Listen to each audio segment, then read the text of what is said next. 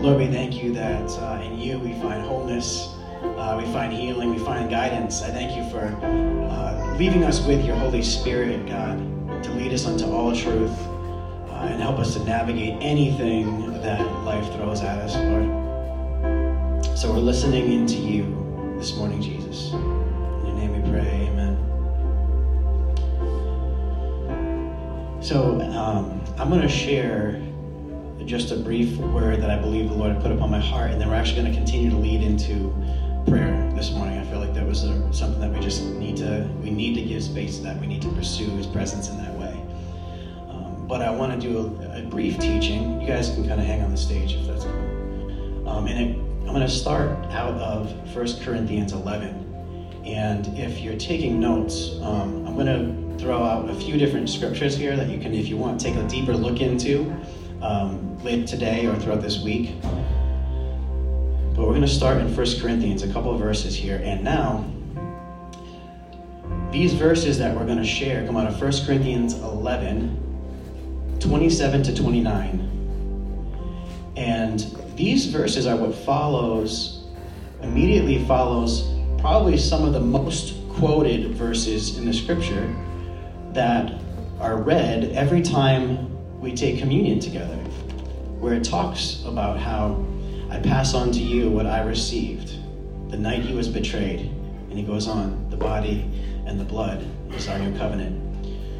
Well, verse 27 of chapter 11 goes on to say this. This is kind of usually we stop right before we get to this point, but it's so important. And here's why. Verse 27 So then, Bella, can you grab my notes, please? Whoever eats the bread or drinks the cup of the Lord in an unworthy manner will be guilty of sinning against the body and blood of the Lord. Oh. Verse 28 Everyone ought to examine themselves before they eat of the bread and drink of the cup. For those who eat and drink without discerning the body of Christ eat and drink judgment on themselves. And so this is the part that isn't always as often quoted, and I think the emphasis this, for this morning is on that verse 29. So let's read it one more time.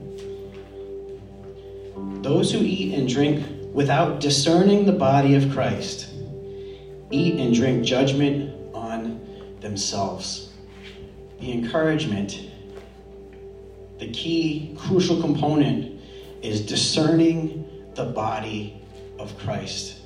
Now, that's a multifaceted statement because it kind of points us in a lot of different directions. In, this, in the particular text here, you have people that were coming together and basically ignoring one another and selfishly eating of the food and saying this is communion, meanwhile ignoring the brother and sister and they're going hungry. And he's saying, actually, you're saying that you're partaking in the body and blood of Christ, but you are doing it with a character and nature of selfishness in, in the world. So you eat, literally eating judgment upon yourself. But this discernment of the body is something that is multifaceted because one is the body and blood of Christ in his actual sacrifice, what he has done for us and the price that he's paid, and also discerning the body in that symbolic body of Christ. That is us. We are the body. So we don't take communion and ignore the family of God because we are the body and we're meant to be aware and mindful of one another as we take communion together. We don't take communion, communion, community in isolation. That's not even communion. Part of communion is community and being aware of each other but this idea of discerning the body that I think um, we're going to focus on this morning is discerning Christ and what he has done for us and his sacrifice and what that now means for us. Because when we truly discern the body of Christ, that involves a sober mindedness. when we're discerning the body of Christ, where we become aware of our condition and removed from the distractions that intoxicate our thinking and our attention. But when we discern the body of Christ, all these other things that are just peripheral stuff they're not central. They all melt away, and we remember what is the most important thing. It is Christ and Christ crucified, raised again, and given us life. When we discern the body of Christ, this is what we're focusing on. When we discern the body of Christ, we're also looking at his example, and now we are inspired to love selflessly the same way that he did. Because we know what we have received, such a great gift in him, freely received it, now we turn and we want to live selflessly. We don't have to live for ourselves anymore. Jesus lived for us, and now we can live for those around us as well. And here's the part I want to really hone in on this morning. When we discern the body of Christ, the sacrifice that he paid, and the life that we have in him, this brings us to a place of true shalom, healing, and wholeness.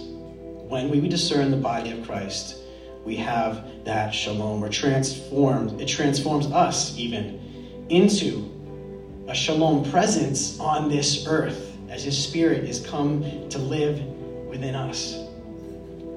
And at the beginning of this year, we talked a little bit about this shalom idea. And I want to do just a quick re- little refresher. This idea of shalom is not just peace, but it's actual wholeness, restoration, and completeness. Here's an example from Exodus 21, verse 36. It says, or if it is known that the ox has been accustomed to gore in the past and its owner has not kept it in, he shall repay ox for ox, and the dead beast shall be his. What in the world are we talking about? we have two neighbors that both have an ox, and one of them, who's known to attack animals, goes and kills the other ox. The instruction here in the scripture is that he, the one whose animal killed, he shall go and repay ox for ox. Your animal killed his, now you owe him one. That word repay is shalom. So it literally says, He shall shalom ox for ox, repay ox for ox. So, this idea of shalom is something that putting things back in order, making things whole. They were fine until someone was offended. There was an offense that took place, and so a shalom presence needed to happen. So if I have my Bible here and Anne came and, and, and stole it from me, now we're out of balance. That belongs to me, but she took it. I didn't give it to her. So there, this, this, this balance is missing. And so, in order for it to be replaced, the instruction here is Anne must shalom me, a Bible for a Bible. she must give it, give it back. And now things are in order according to the original design, according to how it was before. The wholeness was broken, and now it's restored by repayment. All right? And now this brings us to the idea of our sin is what broke our shalom and wholeness. It removed us from our God. We were not made to live outside of Him. So that was broken and cut off when we sinned. We, our shalom is gone. And that's how only through uh, Jesus' sacrifice it is restored. It is through a repayment, but not a payment that we were able to make. It was only a payment that Christ was able to pay.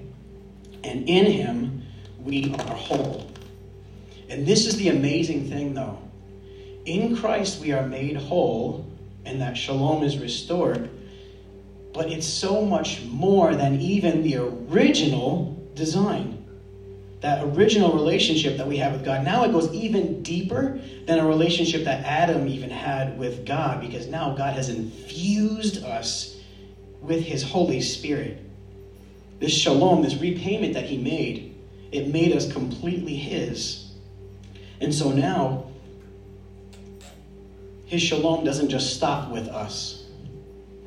We become a vessel through which that shalom presence comes and invades this earth. One of the names of God in the Old Testament is Jehovah Shalom. This is who he is. And it, his shalom is so great that it lives beyond us. And I wanted to uh, just give a quick little illustration of what this could look like. With this crude object lesson. The shalom is something where when it has been broken, and all of us, in one way or another, have been offended, something has been taken from you, either directly or indirectly, because here's the thing about sin even if you're not the one who did it, you get affected by other people's. And also, other people get affected by your sin. And so it makes this unholy mix of what we know as the world. And so here God comes in, the Redeemer, the one who wants to restore shalom, saying, I want to make things whole once again. He is such a great God that he is able to take a dark, broken world and enter into it and restore a healing presence. And this is the amazing thing about shalom it is not only a state of being, I'm whole, because shalom can even be where in a, in a place full of brokenness. It's a healing whole, whole uh, presence in a space. That's what Jesus was. He encountered people on a daily basis full of brokenness and hurt, and he came into the space and he restored their hope. And this is how he works. See, when, when we're out of when, when we're out of hope, when people living in brokenness, living in sin, it is like what was originally given to them from the beginning has been all is, is all gone, and there's nothing in our vessel. It's empty. Now it's out of balance. There's a payment that is needed. There's something that needs to be received in order to have that shalom. And so Christ, through his sacrifice, he comes and he fills us back up.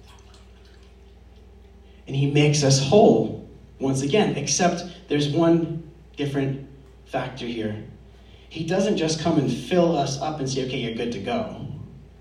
He actually says, now I'm going to make you a vessel, an agent of the kingdom of heaven by giving you my Holy Spirit.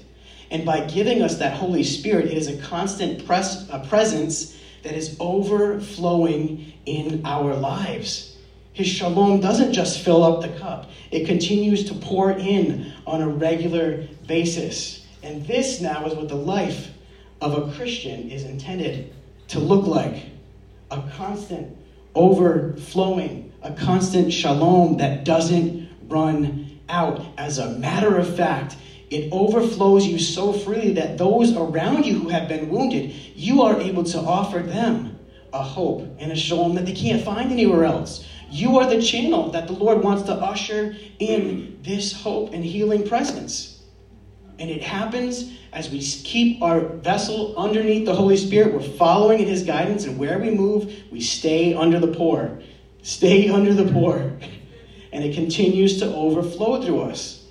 This is how we become that yeast of the kingdom of heaven that's mixed into the whole batch of dough. The whole thing is affected because we have become that presence. This is why when Jesus gave instructions in places like Matthew, I'll mention a couple of verses, where he says, uh, here's one Matthew 5, starting in verse 40. If anyone would sue you and take your tunic, let him have your cloak too. Don't follow him to court and say, no, that's mine. Actually, I'm completely whole with everything I have. As a matter of fact, I have more than I need. You can have my coat as well as my hat. Do you need some shoes? The healing presence of God. Give to the one who begs from you, and don't refuse the one who would borrow from you.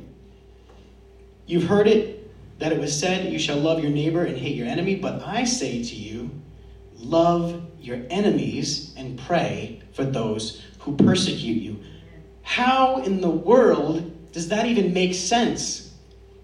Well, it makes sense because I have a source that has filled me up. I my my offense has all been paid for. So any any offense that you if you offend me, God's filling me right back up. I can pour out freely because I know my source is never going to run out. And so if you want something from me, I know I'm not getting anything back and I don't need anything back from you because I'm constantly being poured into if we're only able to follow the Lord's instructions if we remain in His Spirit and have Him continue to pour us up. In order for us to have shalom, we don't need to be repaid by people around us. It's Christ who repays that, and we're able to continue that shalom. One more verse I want to read out of Matthew 25.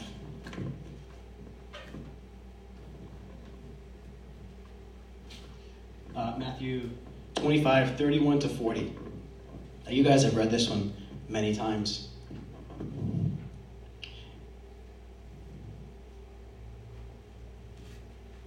When the Son of Man comes in his glory, this is Jesus teaching, and all the angels come with him, he'll sit on his glorious throne.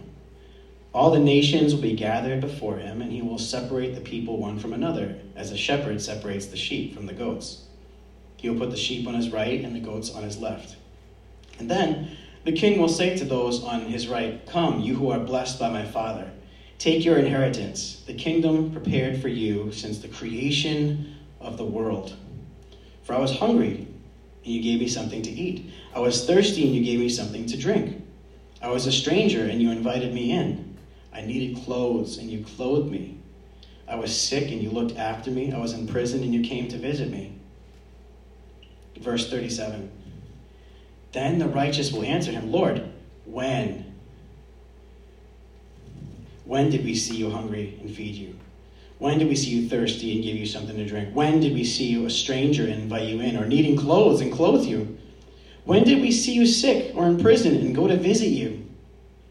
And the king will reply, Truly I tell you, whatever you did for one of the least of these brothers and sisters of mine, you did for me each of these scenarios that the king mentions when I was hungry, you fed me. When I was thirsty, you gave me a drink. When I was a stranger, you invited me in. When I, when I didn't have clothes, you clothed me. Each of these scenarios describe someone who is out of shalom. There's a brokenness, there's something missing. They weren't made to be hungry without food. But yet, this person came in and offered the food. They weren't made to be strangers without any fellowship or community. And this person came in and offered them relationship. They weren't made to be walking around without proper clothing. And they couldn't find it themselves until this person came in and offered it to them. What this is a picture of is the shalom presence of the people of God. This is who we are when the Spirit of God lives in us and we live by the Spirit. Because there's a place where it says in Galatians that since you are people of the Spirit, stay in step with the Spirit.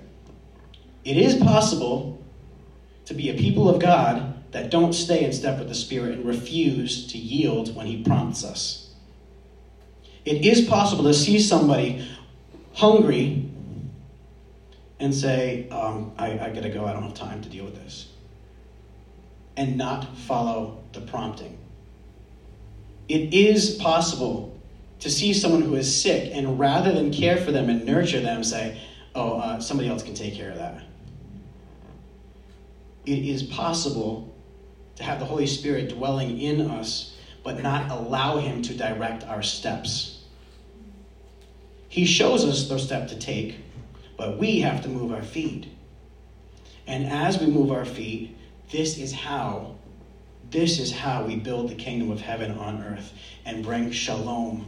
Share that shalom. The shalom of Christ is not something that is kept just to ourselves. That's too small a thing. The shalom of Christ is ever expanding, leading unto the, his very return and the perfection and redemption of all things. This is how he works. And so, in this scenario Matthew 25, every single one of these circumstances, there is a need present, there's a brokenness, there's a misalignment, and that person of God stepped in and got involved rather than passively let the moment pass and then just say sorry later, ask for forgiveness later. Got, he got involved in every situation says in Ephesians 5 1, follow God's example. Walk in the way of love, just as Christ loved us and gave himself up for us as a fragrant offering and a sacrifice to God. This is our instruction as a people of God. In order to follow him, we can't serve ourselves and him.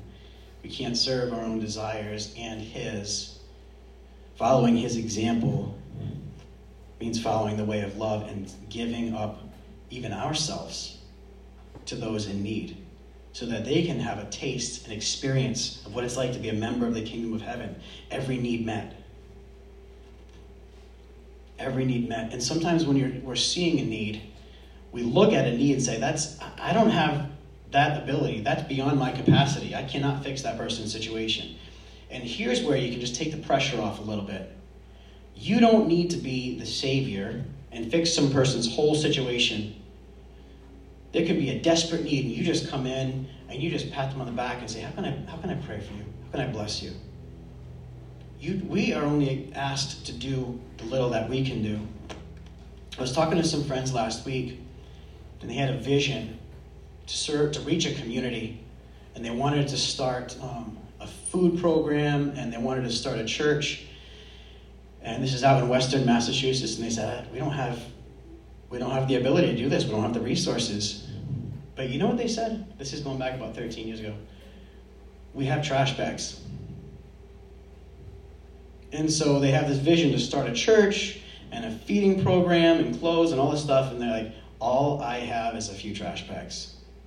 So they took the trash bag and they started just walking the streets every week and just picking up and cleaning the streets. They just gave what they had. And that little expression of the shalom presence of God began to snowball, began to get bigger. The Lord introduced them to different folks and brought them to a place until they were given a building until they were given a few weeks ago a bus, and now they have a bus program, until they have two trucks and have a mobile food pantry. And it started with a trash bag. The shalom presence. Sometimes we look at a need and we say, I can't meet that. We get way ahead of ourselves. I do not have the capacity. Where the Lord's just saying, Can you just extend a hand? Can you just give them, you know, what you, what you have on you? And I'll take it from there. This is how we move in the power of God, not by doing things that we can't do, just by doing what we can do and letting God take over. Because that's the place where He will shock us and surprise us. Things that we never expected, like I, I, I have a trash bag, and here a decade later, now we've got a whole historic church building and vans and buses, and people are being, the needs are being met because you put the trash bag to use. It didn't stay a trash bag. It became a whole ministry that's changing a community. He's only asking the simple things. And it's only by keeping our eyes fixed upon Jesus and discerning the body of Christ, letting that be our inspiration, focusing on the body of Christ above and before all things. This is how he can accomplish his will and purpose through your life and through us as the people of God. And so, what I want to do is, I just want to take a couple minutes in the realm of discerning the body of Christ. And I want us to get in groups of three or four. And I want to uh, just share with uh, one another a need you're facing or something that's going on that can be you need prayer for. And let's take some time to be in prayer together. We're going to do that for 10 minutes or so and then we'll come and share communion together. Before we do that, I know you asked if the Dad had a word. Yeah. Because of your message, there was a word, there's three words that put on my heart that I'm really led to share. Oh, yeah, please. Here, The three words are retune, desensitized, and realigned. Retune, All right, come up, yeah, Michael. Retune, realigned, desensitized. Elijah, your guitar. How many times do you have to retune it? multiple times a day. How come? Gets out of tune. Just by moving around. just by moving around, just by the elements, right? How about us? We're engaged in so many things in our lives. Mm-hmm. Retuning, right? Retuning to what? What Jesus says. Realign, right? We get off of what we know to do because of what's happening around us. We're afraid, right? desensitized to the truth of what Jesus is saying to us. We're saying, what, you, what you're telling us, I'm not sure it's true anymore. Because I I'm not seeing it, right? And then as you were giving your message, uh, and you went Matthew 5, I'm going to just read five blessings that Jesus says. Blessed are the poor in spirit, for theirs is the kingdom of heaven. Blessed are those who mourn, for they shall be comforted. Blessed are the gentle, for they shall inherit the earth. Blessed are those who hunger and thirst for righteousness, for they shall be satisfied. Blessed are the merciful, for they shall receive mercy. Blessed are the pure in heart, for they shall see God. Blessed are the peacemakers, for they shall be called sons of God. Blessed are those who have been persecuted for the sake of righteousness, for theirs is the kingdom of heaven. Blessed are you when people insult you and persecute you and falsely say all kinds of evil against you because of me. Rejoice and be glad, for your reward in heaven is great. For in the same way they persecuted the prophets who, who were before you. Saints, praise and rejoice in our Lord. Mm-hmm. Don't forget that He is with you and He goes before you. Praise be God. Amen. Amen. Thank you for sharing that, Manny. Uh, so let's do this, family. Um, grab grab a few folks next to you. Let's spend a few minutes in prayer. Share, just kind of share something that you're comfortable sharing for for prayer. How can we be praying for each other? And then we'll come back and say, uh, take communion together.